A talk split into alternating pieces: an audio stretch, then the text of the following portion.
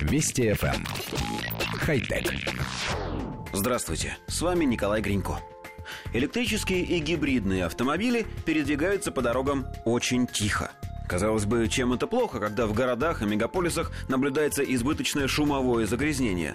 Но Департамент национальной безопасности дорожного движения США сообщает, что подобное бесшумное перемещение приводит к инцидентам с пешеходами, которые не слышат приближающийся электрокар. Еще хуже обстоит дело с плоховидящими и незрячими гражданами.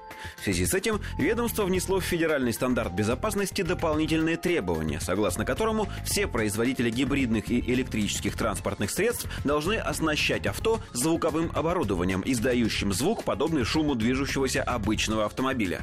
Такие машины должны быть оснащены системой, излучающей искусственное звуковое предупреждение как при движении вперед, так и при заднем ходе, если скорость ниже тридцати километров в час. При движении на более высоких скоростях создаваемого шума от колес и ветра достаточно для восприятия пешеходами и велосипедистами. первое сентября две тысячи восемнадцатого года – это срок, когда как минимум половина новоизготовленных гибридных и электрических транспортных средств должна быть оборудована такими системами. После этого у производителей останется ровно год на то, чтобы гарантировать, что вся их продукция соответствует предъявляемым требованиям. Коллектив редакции нашей программы немного озадачен.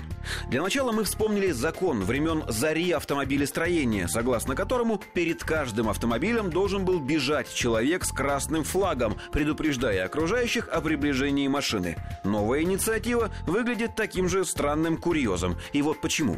Не знаем, в курсе ли Департамент национальной безопасности дорожного движения США, но современный легковой автомобиль с обыкновенным двигателем внутреннего сгорания на скорость до тридцати километров в час тоже двигается практически бесшумно. Если машина едет медленно, она почти не издает звуков, за исключением шуршания шин по асфальту. Так почему бы не обязать вообще все автомобили на планете издавать какие-нибудь звуки на низких скоростях? Например, открывать окна и включать громкую музыку. Станет намного безопаснее. Хотя... Вести ФМ. Хай-тек.